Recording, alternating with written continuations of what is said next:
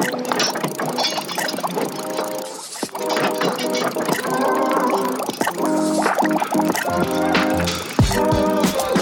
bij Legion Lab.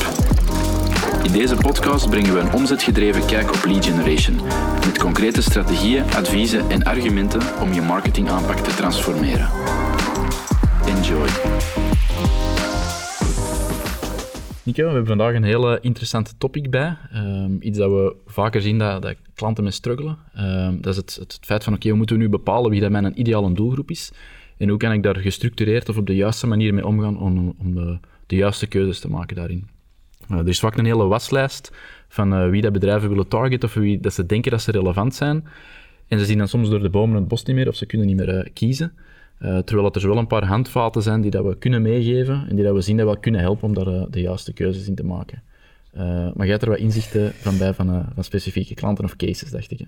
Ja, ik vind, ik vind schitterend dat dat ons eerste topic is vandaag. Ik, ehm, als we met klanten samen zitten, is dat denk ik een van de punten waar we de meeste discussies over hebben. Absoluut. Uh, omdat we veel met lead bezig zijn. En uiteraard begint het bij wie is nu de persoon die we moeten overtuigen? Wie is die ideale klant?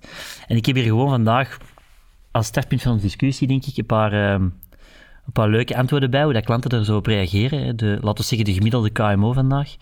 Um, om een idee te geven, wie is uw ideale klant? Vrouw tussen de 25 en de 55.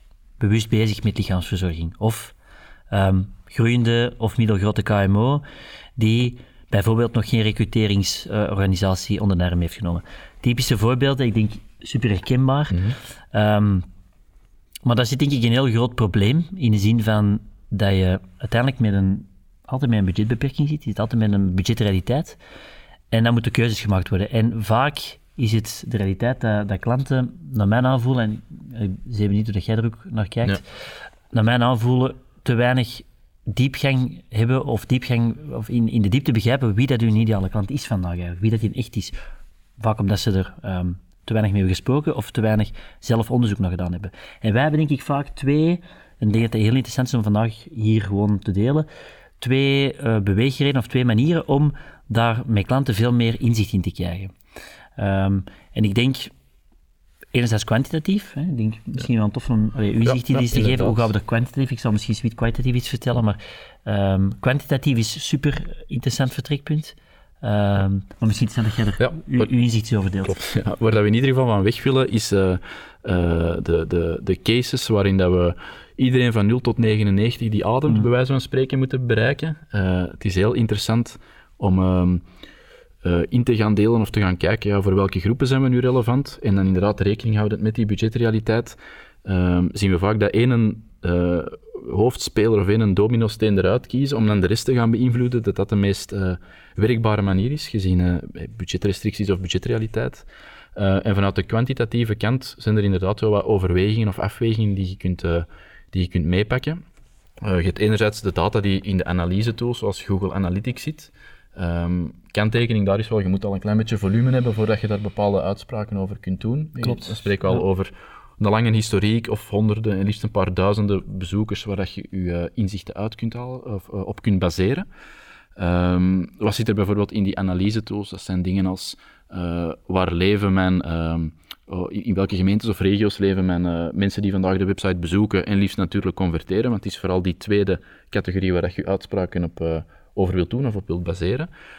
Dus dat is ene. Um, je kunt in functie van je converteerders kijken ja, in welke leeftijdsgroepen bevinden die zich. Um, je kunt ook al bepaalde keuzes op gaan baseren of op gaan richten. Wat zijn nog zo zaken? Ja, uiteraard, geslacht zijn wij ermee ons product relevant voor mannen of vrouwen.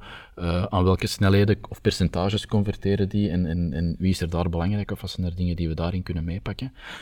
En zo zijn er heel veel datapunten en, en, en, en dingen die je kunt gaan uh, meepakken en meten. Met aan de kanttekening, ja, je hebt wel volume nodig, um, opdat dat representatief zou zijn. Een tweede uh, iets dat je kunt bekijken, maar dan kijken we meestal naar een iets ja, matuurdere uh, organisatie. Dat, dat, is als er een, een uit de klauwen gewassen en dan heb ik het niet over, dat moet per se het, duurste of het grootste systeem zijn, maar als er al een, een aanzienlijke database in een CRM-systeem zit, daar vallen ook heel vaak wel interessante inzichten uit te halen, omdat die in tegenstelling tot analytics, iets dichter ehm, ja, richting het, einde van het sales of van het aankooptraject zitten. Uh, of idealiter zitten daar natuurlijk al klanten in, uh, waar dat je dan inzichten kunt gaan uit extrapoleren om, um, om te kijken, oké, uh, zijn het effectief de vrouwencategorie 25, 35 die het beste werken? Um, als uw database is uitgebreid of uitgebreid genoeg is, zijn dat vrouwen of gezinnen met, met kinderen? Um, zijn dat mensen in bepaalde regio's? Zijn dat bepaalde functies die dat we moeten hebben? Dat zijn al, dan hebben we al wel een stevige basis om iets op uh, te baseren. CRM-data die er vaak ook niet is. Hè. Dat is wel nee, een realiteit, denk ik, dat we zien. De data zit inderdaad heel vaak verspreid nog in de, in de mailboxen van de salescollega's of in Excel-exports.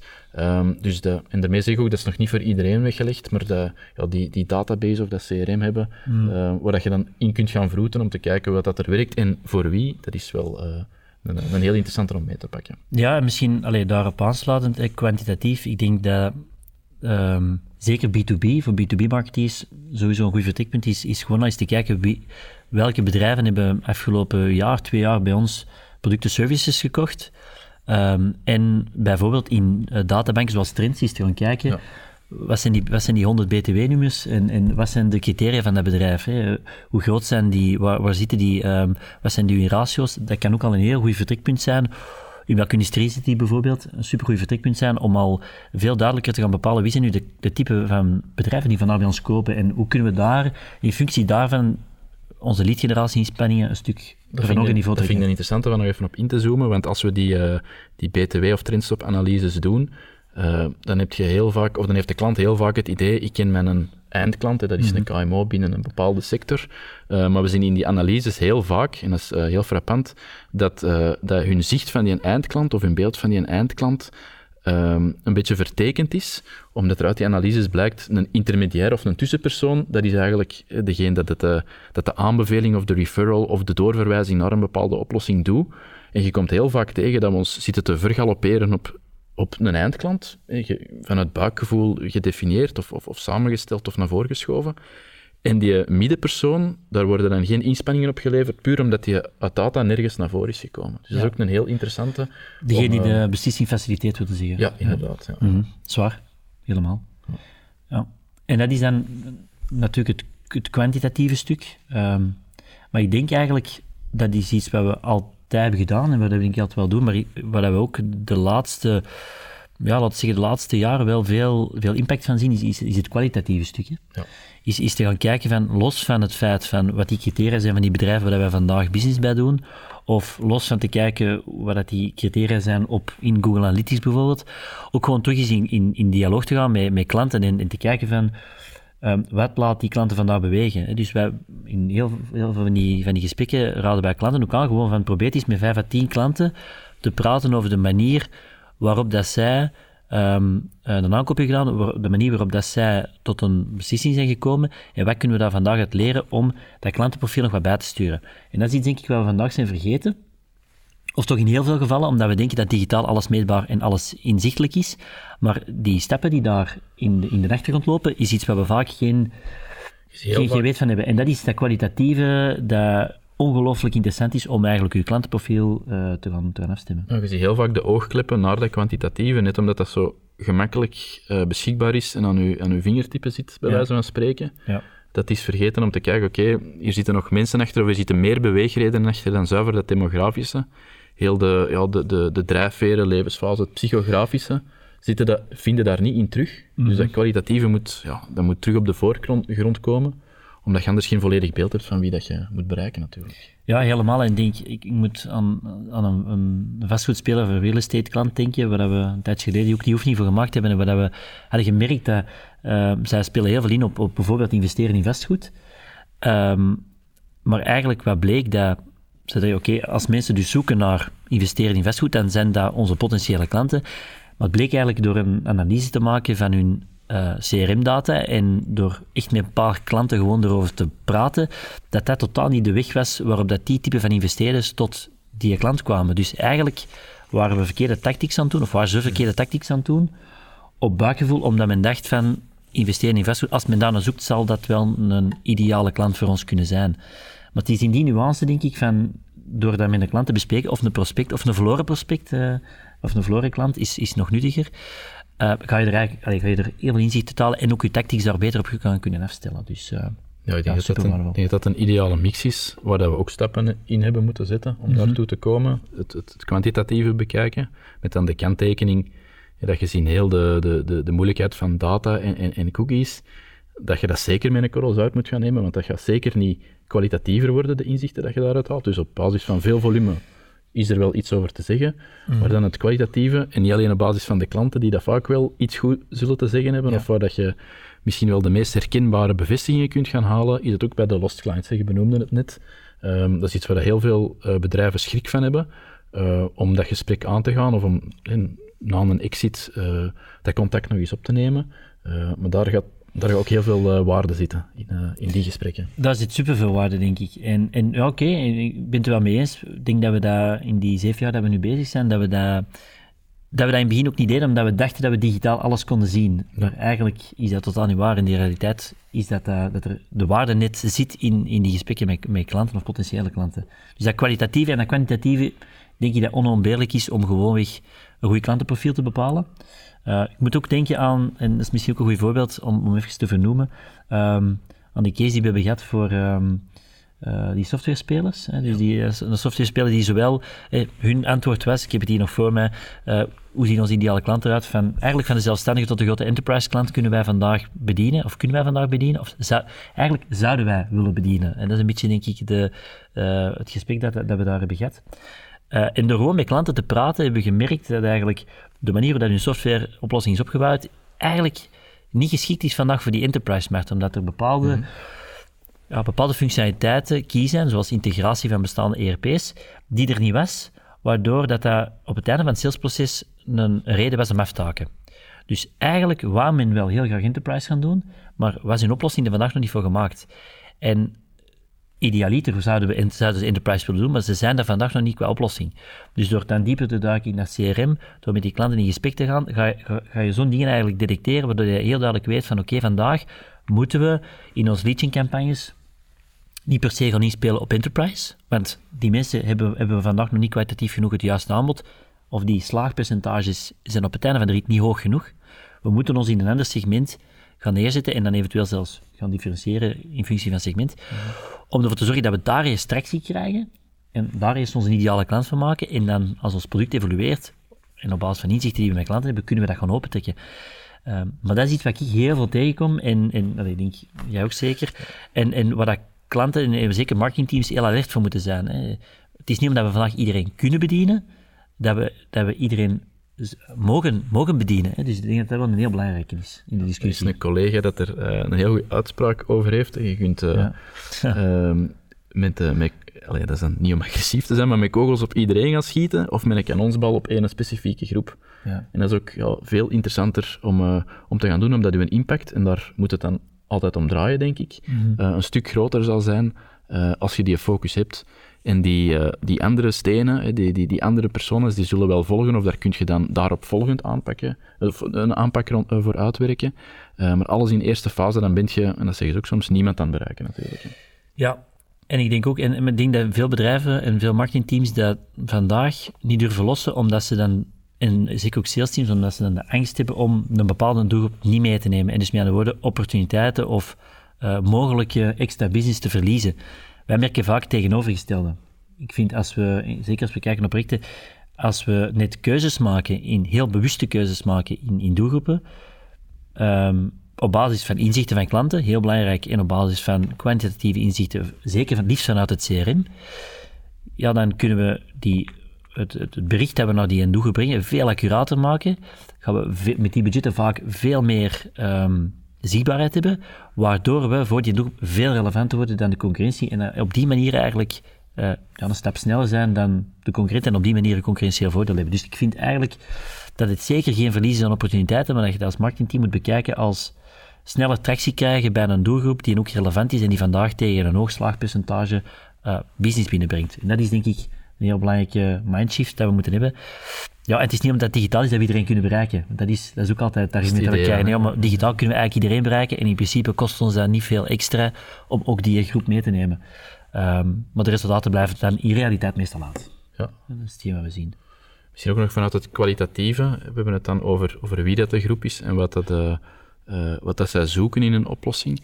Is het ook altijd interessant om te kijken um, wat er nu specifieke beweegredenen daar, daaromtrent zijn. Bijvoorbeeld, uh, je kunt het dan eigenlijk in elke soort case betrekken, maar een specifieke B2C-case die we recent hebben gedaan, daar was de verwachting vanuit de de klant waarvoor dat wij gingen werken, dat zijn een eindgebruiker heel hard wakker lag van een bepaald uh, argument. Mm -hmm. laat het ons dan misschien de, de samenstelling van het product uh, noemen.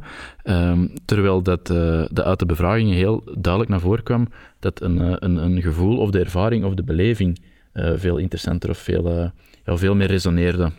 Dus als je natuurlijk puur vanuit buikgevoel en zonder dat onderzoek dat we hier net naar voren halen, je campagnes of je communicatie gaat invullen, dan gaat op het verkeerde nageltje ook kloppen. Um, En wederom, ik vind het een goed woord eigenlijk voor websticken, maar dan, dan gaat de impact veel lager zijn als je met een generieke boodschap, die dan niet één op één matcht met wat er gezocht wordt of wat er nodig is, uh, naar buiten treedt, dan, uh, ja, dan ben je niet op de meest efficiënte manier aan marketing aan doen. En dat is natuurlijk, dat blijft wel het idee.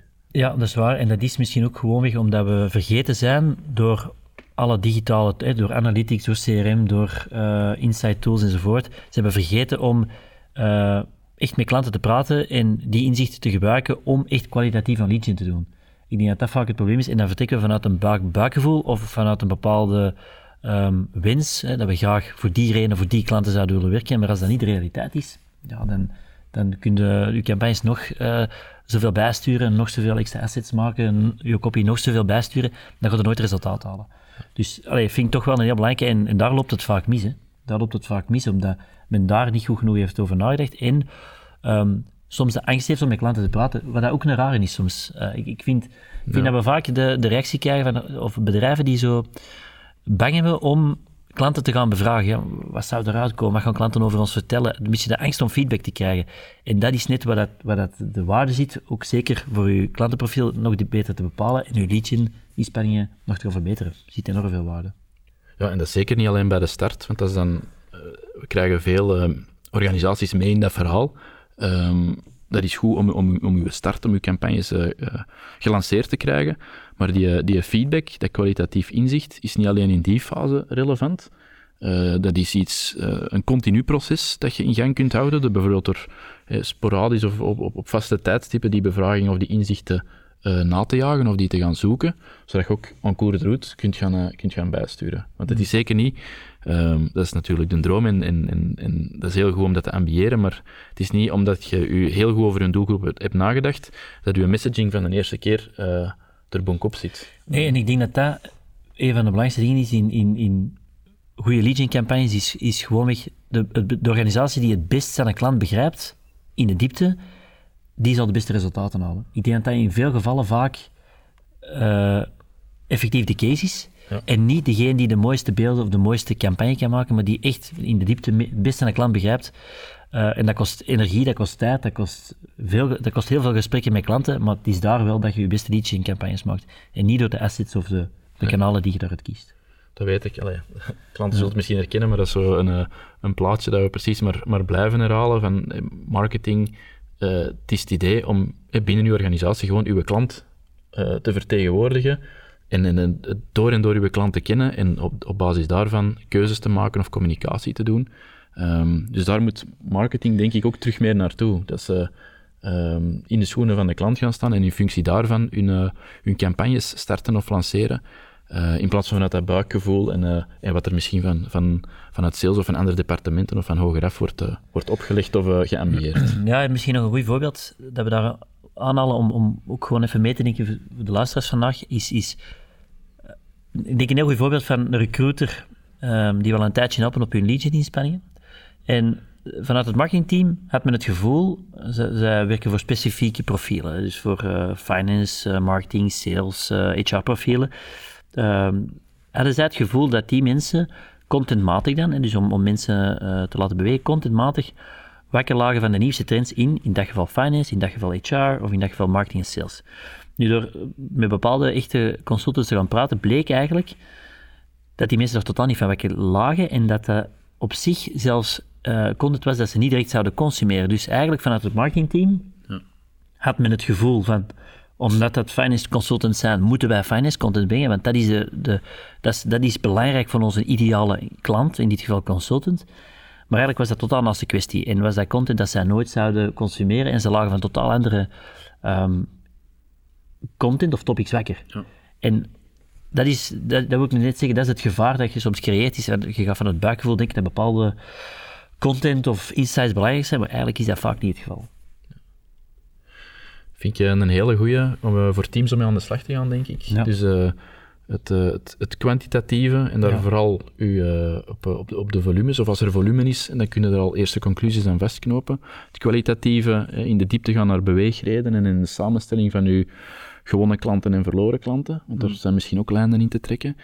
En um, een beetje los te laten van wat er wordt, uh, uh, wordt opgelegd en meer vanuit marketing of vanuit het marketingdepartement uh, effectief in de schoenen van de klant gaan staan en zo campagnes en communicatie op te bouwen. Ja, en ik denk zeker ook dat, dat, dat kwalitatieve ook super belangrijk om niet alleen te luisteren van oké, okay, hoe, wat, laat die, wat, is belangrijk voor die persoon, maar ook hoe is die zijn beslissingsproces geweest tot een aankoop. Welke welke informatiebronnen, welke uh, collega's of, of, peers heeft hij geraadpleegd om uiteindelijk een keuze te maken. Want dat zegt ook iets over dat klantenprofiel.